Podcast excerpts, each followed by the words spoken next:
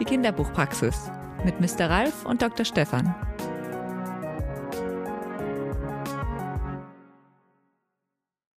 So, Dr. Stefan, Mr. Ralf, ich habe hier ein Paket.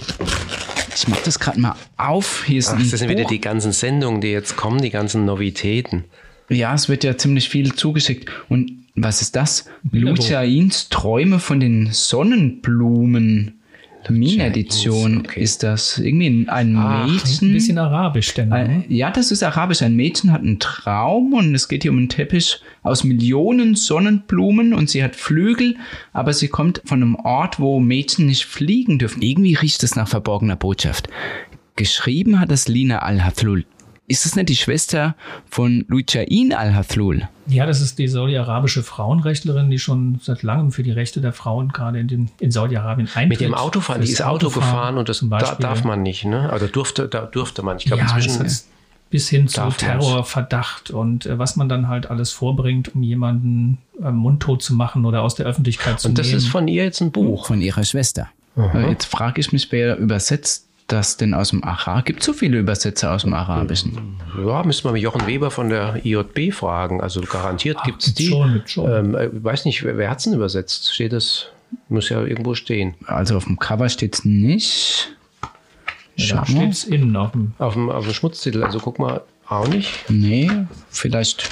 Ja, dann spätestens im Impressum Ja, steht's. eigentlich normalerweise im Impressum müsste es drin stehen. Blätter, nee, hier ist aber auch Da ist das Impressum, ja, guck mal, da ist nichts das. drin. Also, ist ja Tatsächlich, tatsächlich. äh, vielleicht hinter dem und, also es heißt ja hier Lina Al-Hathlul und Yuma Mishra Newberry. Findet jetzt auch nicht danach. Normalerweise würde es stehen übersetzt von, aber das hat man jetzt öfter, oder? Also ähm, bei, bei so es ist nicht immer ganz klar. Und bei Bilderbüchern ähm, Ja, ist es noch öfter sozusagen, dass der, da übersetzt der Verleger gleich mit. Aber oft steht er dann auch drin. Im Regelfall schon.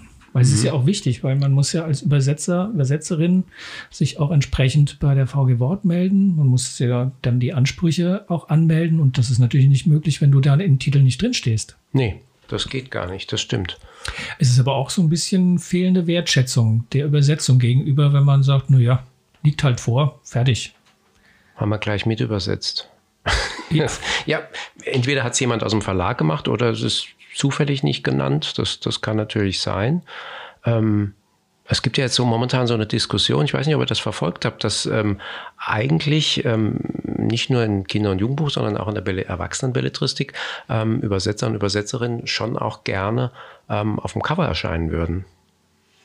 kommt halt selten vor. Es gibt so diese, diese, sagen wir mal, diese Frontübersetzerinnen und Übersetzer zum, also Harry Rowold, war einer, der ähm, irgendwann so einen, einen Übersetzer-Nimbus hatte, dass man ihn mit aufs Cover genommen hat. Miriam Pressler wurde dann auch immer wieder mal genannt, gerade bei vielen äh, Romanen aus dem ähm, Ja, das stimmt. Also Harry Rowold war ja eigentlich so, wenn der übersetzt hat, dann hat man eigentlich damit geworben. Oft kannte man ja ähm, Die die, Autorin. die Autoren und Autorinnen gar nicht so gut bei uns, sondern er hat sie erst ähm, bekannt gemacht oder berühmt gemacht. irgendwas aus dem Irischen übersetzt von, Von, Harry von Harry So, Rowold. Ja, aber Harry Rowold war natürlich auch klasse. Also ähm, tatsächlich, wenn man Experten äh, fragt, also Übersetzer, die das dann mal, also den Originaltext äh, kennen, ähm, die sagen, äh, der, der hat teilweise was ganz anderes draus gemacht. Also der, der hat den erst zum, zum, zum, zum Schwingen gebracht, den Text. Und ähm, äh, das war schon echt viel mit Witz und Wortwitz und Sprachwitz. Also das, das muss man können. Insofern ja, aber ist eine Ausnahme eigentlich, dass ähm, der ist ja damit auch auf Lesungen gegangen. Also wenn Harry Ja. Rowold ähm, aufgetreten ist, ist man wegen ihm gekommen, weil und den Texten, aber jetzt der, hat der Autor weniger interessiert. Aber das ist eher eine Ausnahme war Das das. ist ja auch eine Belletristik-Ausnahme, sagen wir mal. Im Kinder- und Jugendbuch kommt das ja noch seltener vor. Also der einzige, der mir einfällt, ist äh, Andreas Steinhöfel. Da steht, der steht ab und zu mal auf Titeln mit drauf. Also da Das ist ein stimmt, wo man- wo man wirbt. Autor, Autorin, wo Ja. drauf steht, übersetzt von Andreas Steinhöfel, ähm, wird man dann eben auch mit dem prominenten Autor und Übersetzer. Aber ansonsten kommt das selten vor. Ja, es müssen schon Prominente sein, das, das, das, das stimmt. Dann ist es immer dabei. Ja, ist die Frage, Cover oder nicht Cover. Also ich bin mal gespannt, wie das mit dieser Debatte weitergeht, ob man es vorne draufsteht. Denn Sie sind ja eigentlich, das sind die zweiten Urheber. Äh, oder vielleicht ist auch zweit schon gar nicht richtig gesagt, denn ohne Sie ähm, würden wir den Text ja nicht kennenlernen können. Ich finde, das ist so ein bisschen zweischneidig. Natürlich ist das Recht oder das Anrecht der Übersetzerinnen aller Ehren wert, zu sagen, wir sind genauso wichtig, fast so wichtig wie äh, der Ursprungsautor, die Ursprungsautorin. Wir wollen entsprechend auch auf dem Titel sein, aber andererseits, man, man wählt ja das Buch oder gerade jetzt im Kinder- und Jugendbuch, da spielen oftmals ja die Verlage eine wesentlich geringere Rolle. Äh, da fragt man ja, gibt es das Neue von, gibt es das neue Buch von oder mein Kind liest so gerne die Bücher von. Das ist ja gerade noch mal was, wo man so einen, einen Fluss hinterherhängen kann, wo man sagen kann, also diese Autorinnen sind im Kinderzimmer äh, präsent und sind da.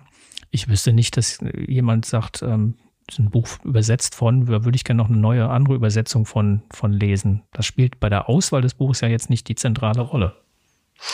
Ja, aber man, man weiß gleichzeitig, ähm, was es ausmacht, wenn jemand gut übersetzt. Also das sind sozusagen die stillen Helden ähm, und Heldinnen, die, die äh, wahnsinnig viel leisten für so ein Buch.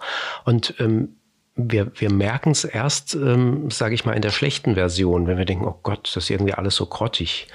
Ähm, aber gilt das jetzt nicht für, also es gilt ja genauso für Lektorinnen und Illustratoren. Also ja. man könnte jetzt ja böse fragen, wer soll denn noch alles aufs, aufs Cover? Ja, bei, Autor bei Illustratorinnen und Illustratoren ist das gerade beim, beim Erstlesebereich oftmals auch so, dass da nicht so die Wertschätzung gegenüber gebra denen gebracht ja, wird. Ja, das stimmt. Ähm, und dann dieser, dieser Satz des stillen Helden oder der stillen Helden, natürlich sind da Lektorinnen und Lektoren immer auch eine ganz wichtige, spielen eine ganz wichtige Rolle. Also wir haben ja auch öfter mal bei Kinderbuchpreisen unlektorierte Manuskripte. Und wenn man dann nachher guckt, was ist denn aus dem Buch geworden, da kann man auch aus einem Buch, was im Originalzustand noch nicht so die Qualität hat, natürlich, wenn man in die jeweilige Urheberin vertraut, mit einem guten Lektorat noch eine ganze Menge draus machen. Und dann gehört natürlich ein gewisser Anteil an auch der, der jeweiligen Lektorin und dem Lektor. Deswegen sollte auch der ja zumindest mal im Impressum genannt sein. Auch das ist ja nicht bei allen Verlagen überhaupt üblich. nicht. Überhaupt nicht. Das ist als Dienstleistung sozusagen eingepreist. Mhm. Ähm, während bei den Illustratoren äh, und Illustratorinnen ist es schon so, dass die genannt werden, aber ähm, nur in, in einigen Fällen tatsächlich äh, dann auch auf dem Cover. Ähm, und interessanterweise würde man denken, ja, wie hoch ist denn der Anteil? Also gerade bei diesen Erstlesebüchern. Und der, der ist ja oft immens. Also ohne, eine gute ohne eine gute Illustration ist es wahnsinnig schwierig, ähm, sich äh, einzulassen auf den Text. Der, der hilft ja, der, ist, der erzählt ja sogar in Bildern Teile des Textes weiter und hilft. Und ähm, dann ist es schon ein bisschen merkwürdig, wenn man dann so tut, als wären das nur so die, ähm, die Hintergrundleute, die irgendwie ihren, ihren Job machen, weil ähm, das ist äh, also es ist ein, ist ein künstlerischer Anteil äh, an dem Buch, der nicht gering zu schätzen ist, sondern das Gegenteil. Also ähm, häufig ist es ja so, wenn Kinder ein Buch in die Hand nehmen und ähm, aufschlagen zum Blättern, dann wegen der Illustration erstmal. In den Text müssen können sie noch gar nichts sagen, aber ähm, die Illustration finden sie ansprechend. Ne? Also das. Ja, und wir wissen bei älteren Kindern und bei Jugendlichen natürlich, dass das Cover eine wesentlich eine richtig große Rolle spielt. Spricht mit das Cover an. Auch das äh, wird wahnsinnig klein irgendwo vermerkt, von wem dieses Cover stammt, gerade wenn es illustrierte Cover sind. Ist ja oftmals so, dass das Cover selber auch von jemand anderem illustriert sind als die Innenillustration. Das ja, kann sich auch ja, nochmal ja. unterscheiden. Auch da ist die Frage, wie wertet, wie, wie ist da die Wertschätzung, wie ist da auch das Verhältnis zueinander? Aber das kann gar nicht alles auf dem Cover werden. Das Eigentlich Cover wäre ja voll. Also dann siehst du nichts mehr vom Cover. Und ähm, wir haben noch den Rückentext. Der stammt dann in der Regel gar nicht von der Autorin, dem Autor, sondern der ist aus dem Lektorat oder aus der Presseabteilung gemacht. Also der, auch der spielt natürlich eine große Marketingabteilung, Rolle. Ja, ja. Marketingabteilung. Mhm. Auch der spielt natürlich bei der Wahl des Buches eine ganz große Rolle, weil ich gucke vorne drauf, spricht mich das Cover an, dann lese ich hinten den Rückentext, spricht der mich an, dann blätter ich vielleicht noch mal rein. Also wenn die beiden ersten Kontakte jetzt mich nicht überzeugen, dann lege ich schon wieder zur Seite. Und das ist natürlich für so ein Buch und für einen Bucherfolg und für den Weg zur Leserin, zum Leser auch nicht zu vergessen und ähm, muss entsprechend gewertschätzt werden. Aber das muss in meinen Augen auch nicht auf das Cover drauf. Aber man sollte es irgendwo im Buch, dafür gibt es das Impressum meiner Meinung nach, auch vermerken und äh, aufführen. Ja, und ich glaube, ähm, ein guter Weg ist auch tatsächlich, es, den Übersetzer nicht nur im Impressum, sondern eben, wenn man aufschlägt, dann schon auf der Seite, wo der Titel ja nochmal wiederholt wird. Ähm, da kann er natürlich schon äh, sollte er. Sollte er sein, sollte auftauchen. Ähm, und gerade jetzt äh, mal weg vom Bilderbuch beim Kinder- und, und Jugendbuch, ähm, da spielt er ja eine große Rolle. Und wir, wir, wir haben natürlich auch die Star-Übersetzer, die haben wir. Wir haben eine Sophie Zeitz, wir haben eine Brigitte Jakobait, wir haben, also die, die haben wir ja alle, ne? wo man schon weiß, oh, also wenn eine Jakobait übersetzt, wissen wir, ähm, dass es Qualität ist irgendwie. Also ich gehe ich gehe davon aus, wenn ich sehe, oh, die hat übersetzt, ähm, ja. das wird nicht irgendwas sein. Das, das nehme ich ja ganz anders wahr, ähm, als wenn ich denke, ah, Moment, ähm, habe ich bislang noch nicht gelesen. Ähm, deswegen ist es nicht schlecht. Aber es gibt so ein paar Kriterien, dann ist man ja schon, sagt man heute, getriggert. Aber ähm, man ist schon neugierig und denkt, oh, wenn die das gemacht hat, ähm, muss was sein. Ja, aber trotzdem ist die Diskussion ja auch die, ähm, was für eine Information nimmt wirklich der Leserin, der Leser, die Leserin mit auf. Und ähm, das ist jetzt ja eher eine Diskussion, die wir, die wir etwas näher in der Buchbranche sind, noch anders Das ist ein bisschen insidermäßig, das, ja. das, das, das stimmt, das stimmt. Wobei es gibt diese wunderbare ähm, Geschichte im Erwachsenenbereich, ähm, wo, wo viele immer gesagt haben, bei Umberto Eco, der Name der Rose, ähm, da gab den, äh, als Übersetzer ist das dann immer der Burkhard Gröber, der ähm, also von dem wurde immer gesagt, der hat ja weitaus besser übersetzt, als, als, Eco, geschrieben als Eco je geschrieben hat. Wieso Eco im Deutschen wahnsinnig erfolgreich ist, also viel erfolgreicher als sonst überall, ähm, weil seine Texte einfach so gut sind. Ähm, ähm, ja, wo es hieß, der hat den eigentlich zehnmal besser gemacht und wieso der Text dann so erfolgreich ist. Also ähm, das ist so vielleicht ein Beispiel, wie was ein Übersetzer leisten kann, plötzlich, äh, wieso was erfolgreich ist.